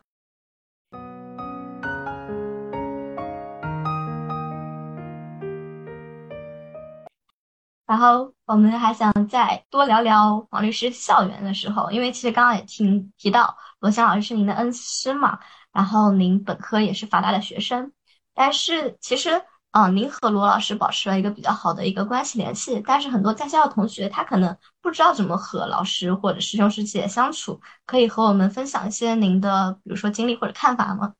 嗯，好的，我觉得这个和职业其实也是一样的，最关键就是认真。我当时是怎么跟老师认识的呢？是因为我参加了他的法律诊所，因为我说他是一个非常有人格魅力，而且非常悲天悯人的人，所以他设立那个诊所的目的就是为了帮忙这些呃比较苦的百姓们。再说中国政法大学在老百姓的心目当中还是中国法学最高学府嘛，所以真的会有很多很苦很苦的人，他们真的找不到任何的办法了，然后来求助我们。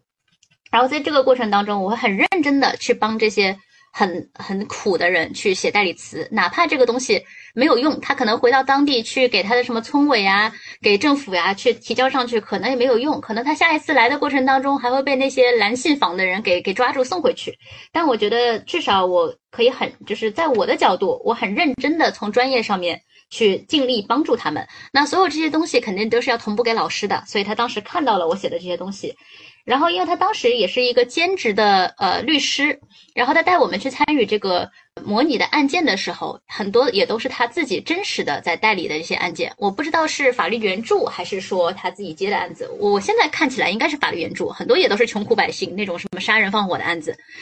在这个过程当中我也是非常非常认真，然后也会仔细的研究证据，然后去写什么代理词啊，然后模拟法庭的这个代理思路啊等等。你认真的话老师肯定会看得到的，老师带过这么多学生，老师也是人。我还记得我曾经有一个刑事诉讼法的老师，那个那次非常搞笑，因为在十一期间，那个时候正好赶上好像是上海的上海的世博会期间吧，我忘了是什么事情，然后我就买不到返程的票，然后十月八号还是十月九号正好有一个刑事诉讼法的课程，然后我怕老师点名我怕老师点名查到我，然后又给我扣分，我就写了一个很长的请假条，然后非常诚恳的表示了我不能回去上课，买不到火车票飞机票的原因，以及我买了哪天的这个航班号，然后都告诉他。然后那个老师当时就很感动，我同我同学说老师把那个请假条在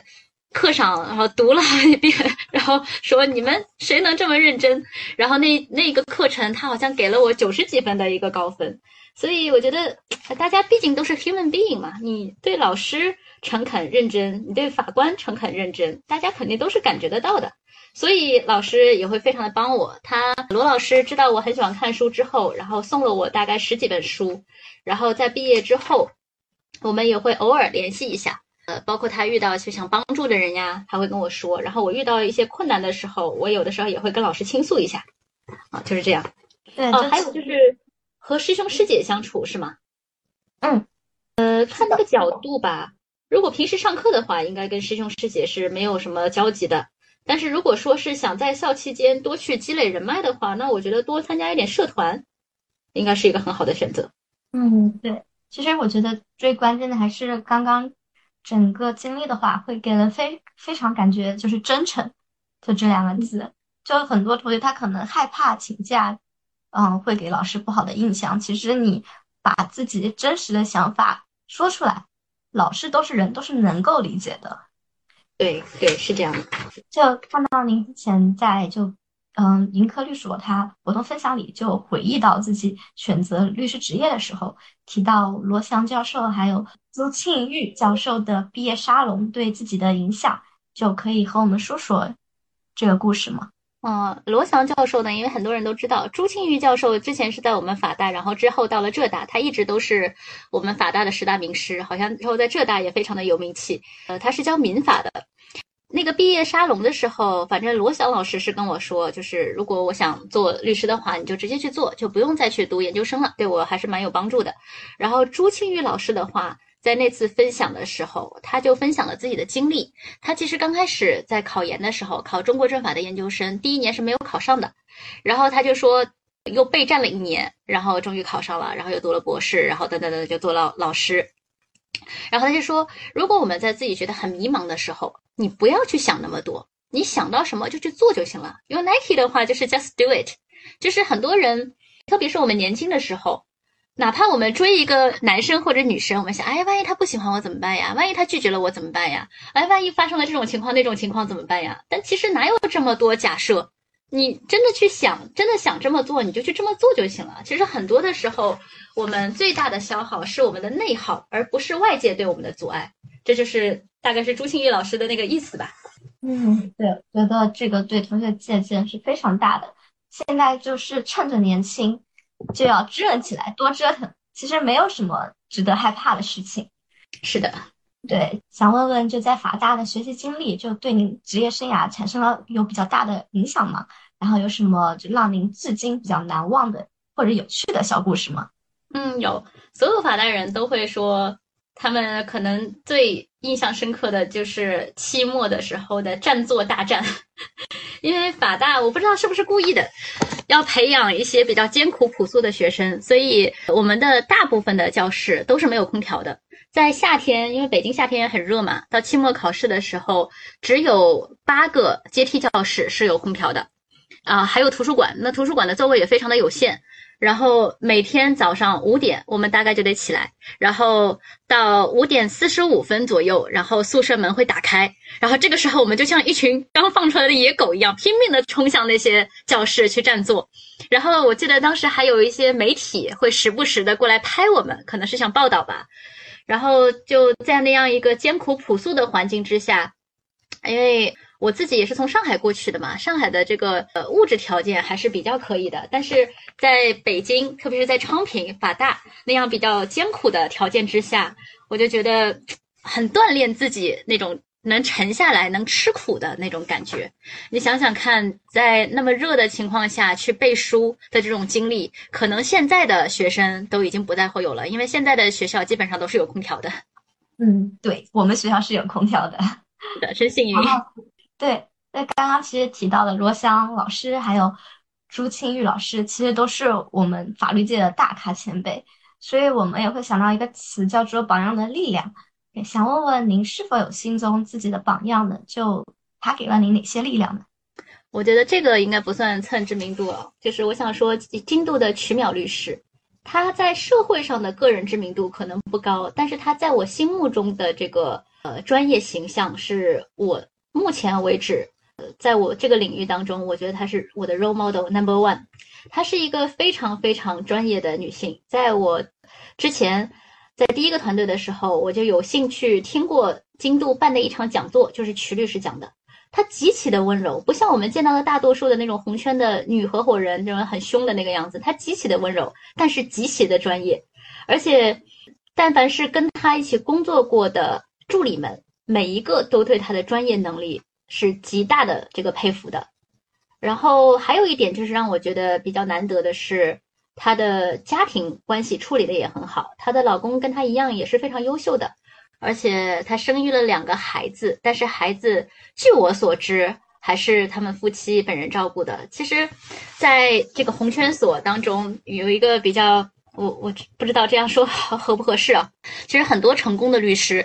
他们的家庭都是很难两全的，女律师就是大家可以理解，男律师其实也是，因为大家都太忙了，而且大家都有太多的光环，太多的这个枷锁，但是能做到如此的专业，而且家庭也能兼顾的如此的好的律师，在我我认知范围之内可能都没有超过五个，她就是我心目当中的最理想的一个女律师的形象。对，我们提到了女律师，她可能嗯也算是一个角色，因为说做特别是说作为女合伙人，嗯她在整个律师行业占比是比较少的，可能说我们在法学院的时候、嗯、大多数是女生，但是你到头部去看一些什么管委会啊、执行主任啊，基本上大多数都是男性，所以想问问王律师，就您对这种现象有什么看法呢？呃，首先这是一个事实，就从我第一家实习的律所我就注意到了，在中间的这些呃开放式工位当中做的大部分都是女的，然后在外面一圈视野最好的单独的办公室当中做的基本上都是男律师，都是合伙人。这个情况我看来是这样，男性他确实有自己的优势，因为男性他们天生就是对这个赚钱呀、对竞争呀是非常感兴趣的，而且他们的抗压能力真的是比女性要强，因为男性他可能体内的荷尔蒙和女生是不一样的，他们的抗压能力以及社会对他们的要求，他们的抗压能力确实是比女生要高很多的，而且在客户关系上面他们是可以比较游刃有余的。比如说像我女律师，我没有办法说请一个男客户去吃饭，但是男律师的话他是没有这方面的顾忌的。然后但是我觉得我们的女律师也不要悲观，因为现在是一个专业化的时代，已经不再是像以前去维护客户关系、去公关、去拓展资源的这样的一个时代了。专业化的时代，呃，我觉得不再是男性才能占据主流地位的，而而且现在看现在欧美，呃，至少我在英国看到的那些律所，男女比例都是比较均衡的。而且大家现在也看到乔治·克鲁尼的老婆 Emma 多么厉害的一位女律师。我觉得现在社会分工也比较细了，很多家庭当中的一些任务是可以被其他人去承担的，比如说像洗衣、做饭、打扫卫生，带娃呢可能也有保姆呀，也有什么月嫂呀之类的，可以很大程度上呃把我们女性从家庭的压力当中解放出来。所以我觉得未来呃可能女律师不会就是一直处在一个劣势的，这是我的观点。对，但确实是回到嗯、呃、现在当下的情况下，就很多时候就包括面试的时候，女律师她会更容易会被问到就是事业和家庭平衡的问题，但是男律师可能不太会被问到。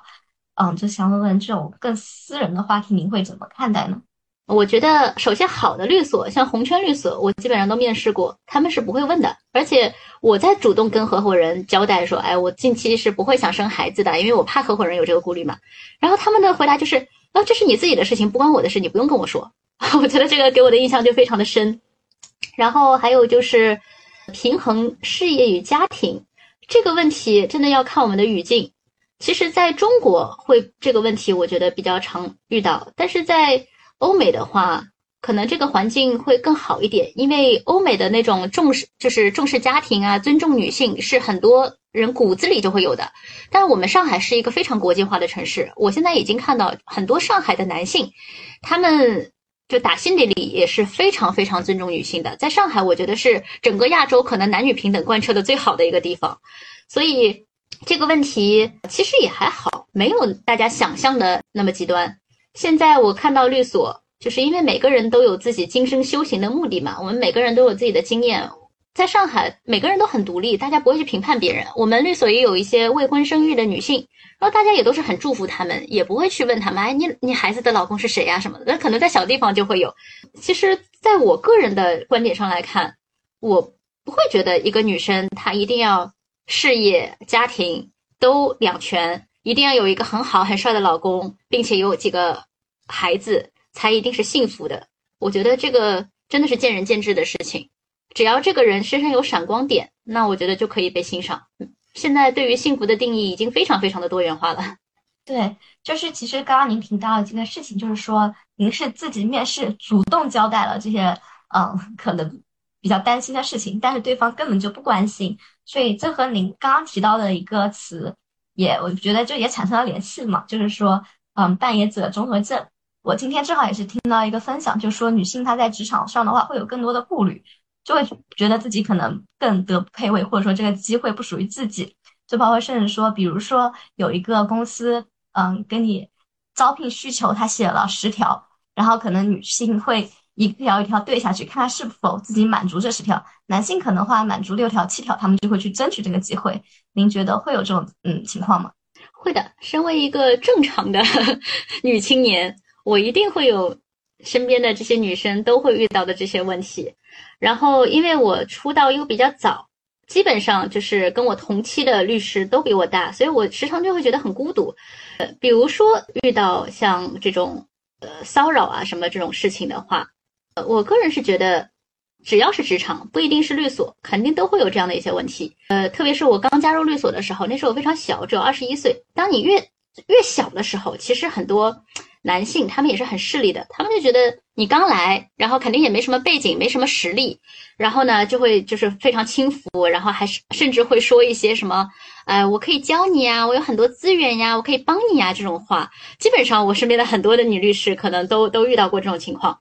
但是我就觉得呃，首先你还是要发展自己的专业，你当你的专业真的达到了一定程度的时候，男生也会尊重你。而且我觉得就像女生是要富养这种，就是经常会想到的这一点，就是越是年轻的律师，我不是说大家又非常的物质哦，是说你在打扮的时候也要把自己穿的稍微有层次一点，你可以如果经济条件允许的话可以加一点名牌，这样子其实会让他们觉得你不是一个非常非常简单的可以任人欺负的，然后比如说小地方来的没有任何根基的小助理，而是你是一个可能家庭比较有背景的，因为人大家都是很现实很势利的嘛，他们看到你自己有一定的这个就是条件的话，他们可能就不太敢去做这些事情。呃、还有就是我觉得女性对自己的这个心理肯定也会有一些就是难关，像我早期的时候特别是在我二十五岁之前，那个时候肯定身为一个年轻的女生是没有那么自信的，我那个时候经常会有一些顾虑，哎，这个客户到底是因为什么选择我？客户他什么都没说，也没请我吃饭，也没送我礼物，但我自己会对自己有这样的怀疑，不知道你可以理解吗？因为我自己是律师嘛，所以我觉得有问题的时候我倾向于选择专业的人，我有问毛病啊就是看看医生，然后有这个心理的这个困惑的话，我就去找心理咨询师。可能有些人对心理咨询师觉得有偏见，觉得你是不是心理有问题才去找，但我不是，我觉得我但凡有一点点问题，我就去找一个专业的人帮我答疑解惑。然后那个心理咨询师就说了一句话，然后就这个困惑在我的心目中就再也没有存在过了。他当时是这么说的，他说首先如果你长得好看的话，这是你的优势，这又不是你的缺点，你为什么要回避这一点？然后第二点是你是一个专业服务业人员，如果你把这件事情做得极其的差，那客户他们也是比如说是法务，是公司领导，他们比如说是股东，也要向其他的股东交代，他给你这么多的律师费，你还把事情搞砸了，再加上你可能还是一个比较年轻漂亮的女性的话，那别人会对他有什么想法？所以在这种情况下，如果你年轻，然后像你们这样长得又比较好看的话，其实如果客户选择你，你会应该更加的自信，你一定是非常非常的专业，所以才会让这些客户哪怕就是他们想着要避嫌都会来选择你。这就是我的观点，我觉得这一点真的很有用，经常对自己说我一定是因为我非常专业，客户才会选择这么年轻的我。对，我觉得这个建议非常非常有帮助，我觉得可能很多对自己职场有怀疑的一些女生都可以参考一下。嗯，其实还最开始介绍就提过王律师生活非常的丰富嘛，所以我们想问一个简单的问题，就是说您是怎么样去平衡这些生活，然后怎么缓解可能有一些的情绪压力呢？呃，像大家经常看到我的一点就是我一到周末就换头像，现在甚至我的团队都这样，就是一个是给身边的人一个潜移默化的一个印象，就是王律师到了周末了，他切换状态了，不要再去打扰他了，这个客户也懂的，对吧？然后像因为我自己的这个私人生活还是比较丰富的，然后我在英国实习的时候，他们的律师培训当中有一项，这个我们的律律协还没有这一项，叫做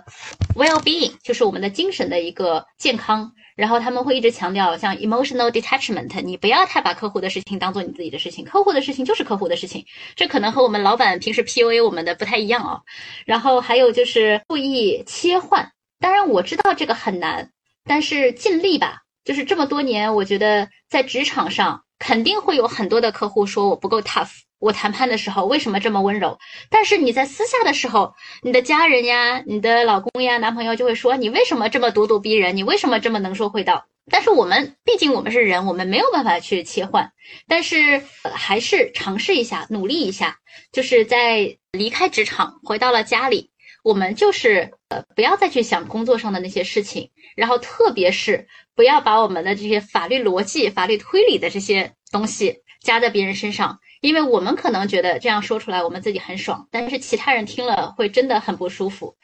那还有就是保持你自己的一些能够让你放松的东西，可能对我来讲就是各种的香味，因为我小时候就对嗅觉非常的敏感，像香水呀、啊、精油呀、啊，我一闻到我就会觉得很放松，而且这个是在科学上也是成立的，嗅觉会对人有一个很大的影响。那还有就是有的人喜欢打高尔夫呀、去徒步呀、去打网球呀等等，能让自己的这个大脑获得足够氧气的东西，也是可以让自己就是极大的缓解自己的情绪上的压力的。对，就也还是要找到自己能够放松的一个状态吧。那我们还是想就刚刚聊到女律师的话题嘛，就像嗯可能也是对自己十年前的自己，就是说现在还在校的一些学妹，然后他们可能立志也想成为一个女的女合伙人，那您有什么建议吗？啊，还是像朱庆宇老师说的 just do it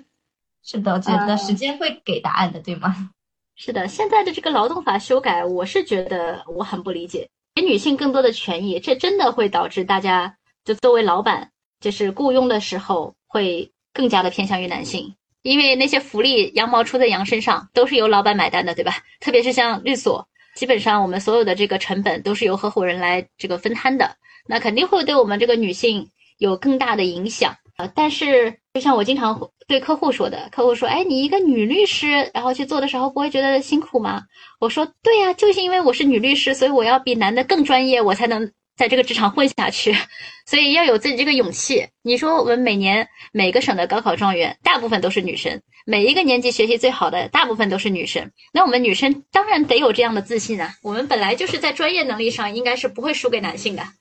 嗯，好，觉得肯定给很多女生有了非常非常大的一个鼓励。然后今天王律师其实也跟我们分享了非常非常多的内容，包括我觉得有一些能说的不能说的都说了，所以嗯，非常感谢王律师就接受这一场的邀请，然后今天确实时间也挺晚了，嗯，最后就是想王律师跟我们分享一首你喜欢的歌曲吧。嗯、呃，我想分享 Last Christmas Taylor Swift。 对，就这首歌有什么代表的意义吗？哎，单纯的是因为我律所有个 English Talk Show， 然后就是因为现在疫情嘛，大家都阳了，包括我现在我自己也是在这种云里雾里的这种阳的这种状态，然后我们下周的这个活动我们可能吸引不到人，所以我就在这边就想到时候唱首歌吧，让大家开心一点所以我最近就在疯狂的练这首歌，就这么简单好的好的，那我们就一起来听一下这首歌，然后如果有机会的话我也想听王律师现场的谢谢谢谢谢谢谢谢。好的，那我们今天播客就到这里了，再次感谢王律师。不客气，拜拜各位。好的。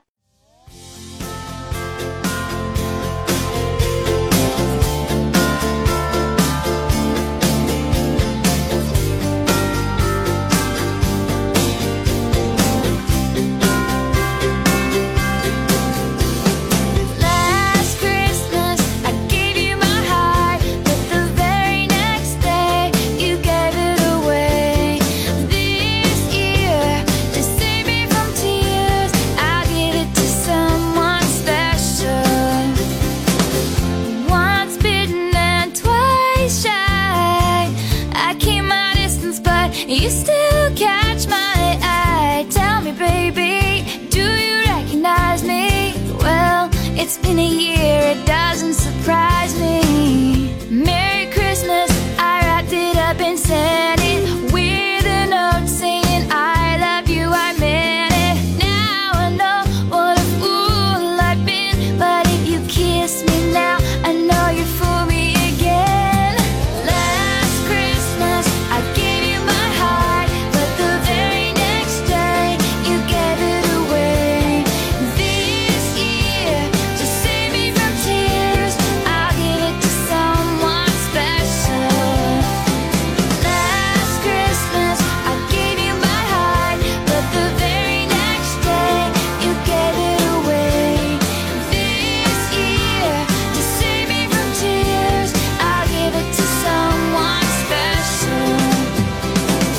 A crowd